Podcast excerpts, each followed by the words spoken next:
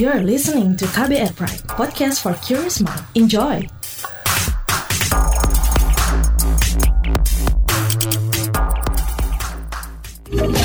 Kamu lagi dengerin What's Trending KBR Pagi.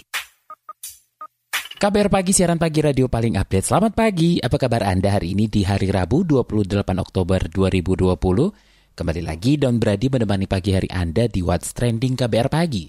Pagi ini kita ngobrolin soal arus transportasi libur panjang pekan ini. Yes, hari ini ya sudah dimulai uh, libur panjangnya.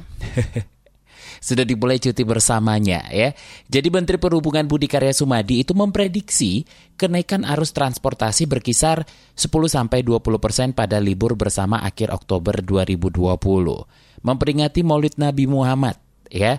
Jadi Menhub Budi pun mengklaim itu pihaknya berupaya mengantisipasi adanya kemacetan transportasi darat dan penumpukan penumpang moda transportasi laut, udara, dan kereta api pada hari H puncak arus keberangkatan yang diperkirakan terjadi um, pada tanggal 27 dan 28 Oktober 2020 which is salah satunya hari ini ya. Dan puncak arus balik diperkirakan terjadi pada tanggal 1 November 2020. Ia juga mengimbau operator moda transportasi untuk mempersiapkan sekaligus menerapkan protokol kesehatan ketat di lapangan saat libur panjang. Nah, sementara itu PT Kereta Api Indonesia Persero itu menambah perjalanan kereta api yang melayani pelanggan sebanyak 13 persen menyambut libur panjang akhir Oktober.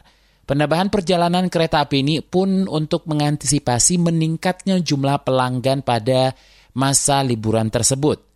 VP Public Relation KAI Joni Martinus pun uh, melalui siaran pers itu menyebut pihaknya tetap mengedepankan protokol kesehatan saat melayani pelanggan pada libur long weekend ini.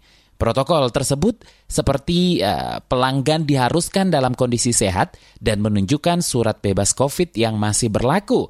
Selain itu, KAI juga hanya menjual tiket sebanyak 70% dari kapasitas tempat duduk yang tersedia.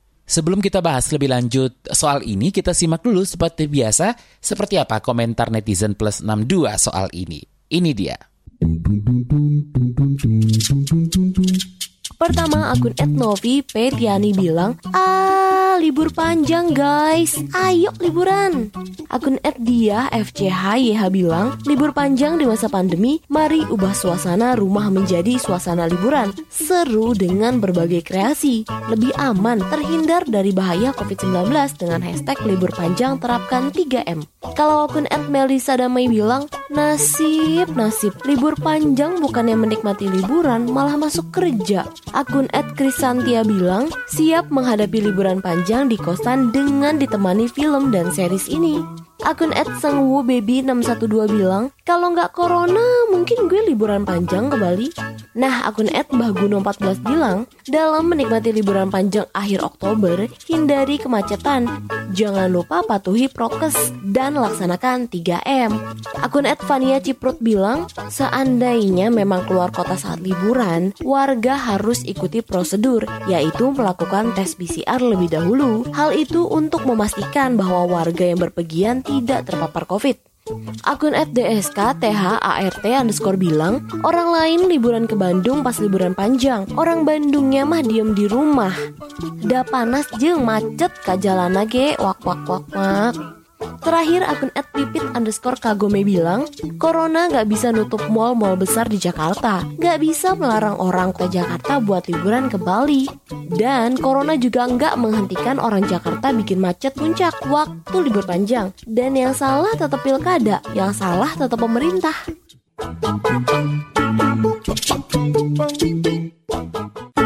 What's Trending KBR Pagi Menteri Perhubungan Budi Karya Sumadi mengingatkan para operator untuk menambah armada jika ada indikasi penumpukan penumpang saat libur panjang agar protokol kesehatan terlaksana dengan baik dan mengantisipasi penyebaran COVID-19.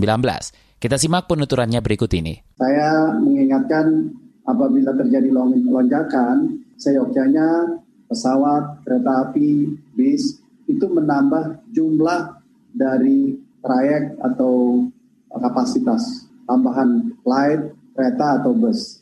Jangan ditumpuk dalam satu pesawat atau kereta api atau bus sehingga melampaui batas yang ditetapkan. Oleh karenanya dalam kesempatan ini saya mengimbau kepada protokol pada rekan-rekan operator untuk taat pada kesepakatan pesawat 70 persen, jika kereta api ARL itu 45-50 persen, bus juga 50 persen, dan itu ditaati. Karena itulah yang bisa kita bisa berikan pada masa-masa sekarang ini untuk melakukan kegiatan-kegiatan pelayanan.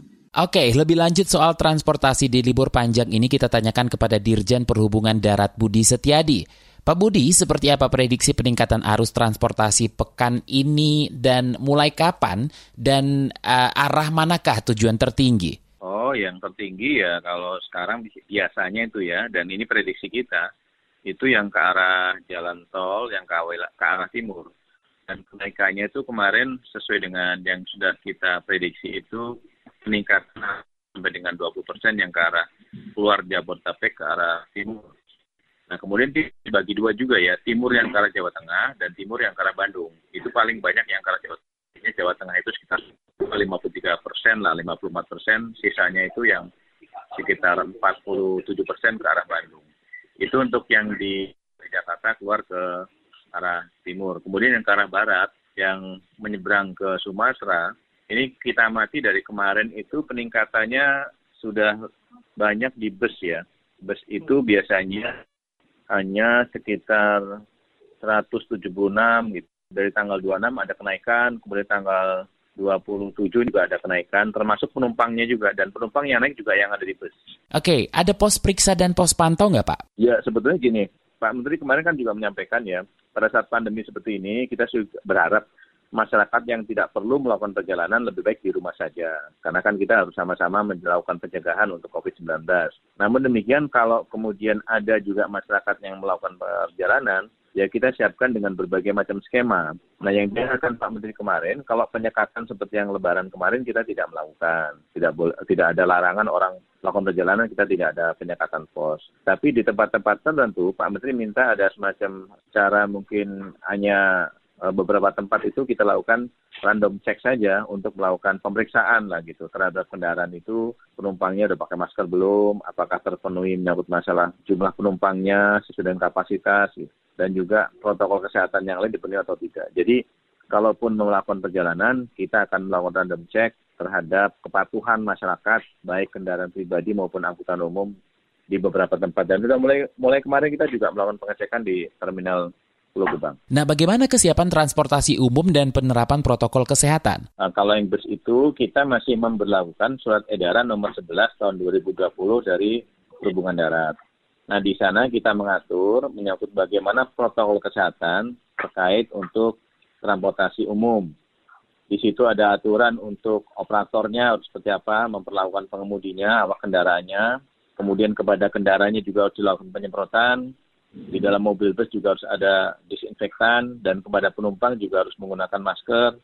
Termasuk kapasitas juga kita batasi, termasuk juga kepada petugas-petugas yang ada di terminal dan sebagainya kita atur semuanya. Jadi uh, di dalam SE 11 kita tahun 2012 sudah mengatur kewajiban uh, pemenuhan persyaratan SOP protokol kesehatan baik operator, baik petugas, baik juga masyarakat, termasuk juga sistem juga kita bangun yang mendukung terhadap pencegahan COVID-19. Baik, terima kasih Dirjen Perhubungan Darat Budi Setiadi. What's trending KBR pagi? Oke, kita lanjutkan ngobrol dengan uh, pengamat transportasi Joko Setiowarno yang mengatakan kewajiban pemerintah untuk mengingatkan masyarakat yang hendak bepergian soal protokol kesehatan dan antisipasi agar kasus COVID-19 itu tidak melonjak. Lebih lanjut kita obrolkan bareng Ketua Bidang Advokasi dan Kemasyarakatan MTI Pusat Joko Setiwarno.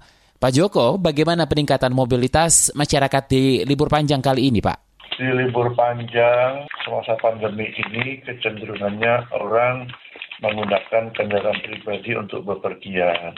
Ditambah lagi juga jaringan jalan tolnya sudah banyak yang terhubungkan. Jadi itu memungkinkan apa lebih mudah lebih memurahkan orang bepergian ketimbang dia menggunakan angkutan umum. Gitu. Nah, tertinggi penggunaan transportasi apa dan ke daerah mana nih Pak? Yang jelas itu biasanya mereka kalau panjang seperti ini ke daerah wisata yang dituju ya. entah itu bisa di dalam regional. Jadi di masa pandemi seperti ini dan ini juga bukan untuk liburan seperti mudik, jadi cenderungnya untuk berwisata di daerah sendiri atau dia menemui keluarganya. Itu karena kemarin mungkin pada saat liburan lebaran tidak bisa ya mungkin sekarang sudah bisa mereka menemui keluarga itu selain berwisata ya. Karena wisata juga beberapa sudah mulai dibuka, jadi semula sudah mulai tumbuh lah wisata Nah ini ada larangan ASN keluar kota, pengetatan uh, perbatasan dan syarat tes COVID buat pendatang, cukupkah menekan mobilitas kali ini? Saya kira orang yang berlibur itu sudah memperhitungkan itu, ya. Namun kewajiban pemerintah adalah untuk tetap menjaga protokol kesehatan itu kewajiban dan selalu mengingatkan warga yang mau mudik ke mana pun mereka harus mengikuti aturan itu. Jadinya kalau ada daerah-daerah melakukan itu, itu hak otonomi dari masing-masing daerah. ya Agar daerahnya yang sekarang katakanlah sudah mulai menurun, ini jangan jangan terulang kembali menjadi lebih banyak lagi. Tujuannya itu sebenarnya, itu nggak apa-apa sih sebenarnya. Tapi orang tetap bepergian juga. Gitu. Dan tes rapid juga masih sanggup lah mereka melakukan tes rapid ya. Oke, bagaimana Anda melihat penyediaan transportasi umum dan penerapan protokol kesehatannya untuk libur pekan ini? Sebenarnya transportasi umum itu tersedia kapasitasnya cukup banyak kok. Entah itu kereta api, entah kapal laut, kapal laut mungkin tidak untuk perjalanan jarak jauh ya, tapi kalau kapal penyeberangan mungkin iya. Kemudian bis-bis, ada bis akap, kemudian pesawat udara. Namun yang pertama adalah kemampuan masyarakat untuk menggunakan angkutan umum udara umpamanya. Kalau udara itu cenderung mungkin uh, tidak begitu banyak karena memang kemampuan finansial masyarakat sekarang sudah masih menurun daya belinya. Untuk bis juga demikian ya.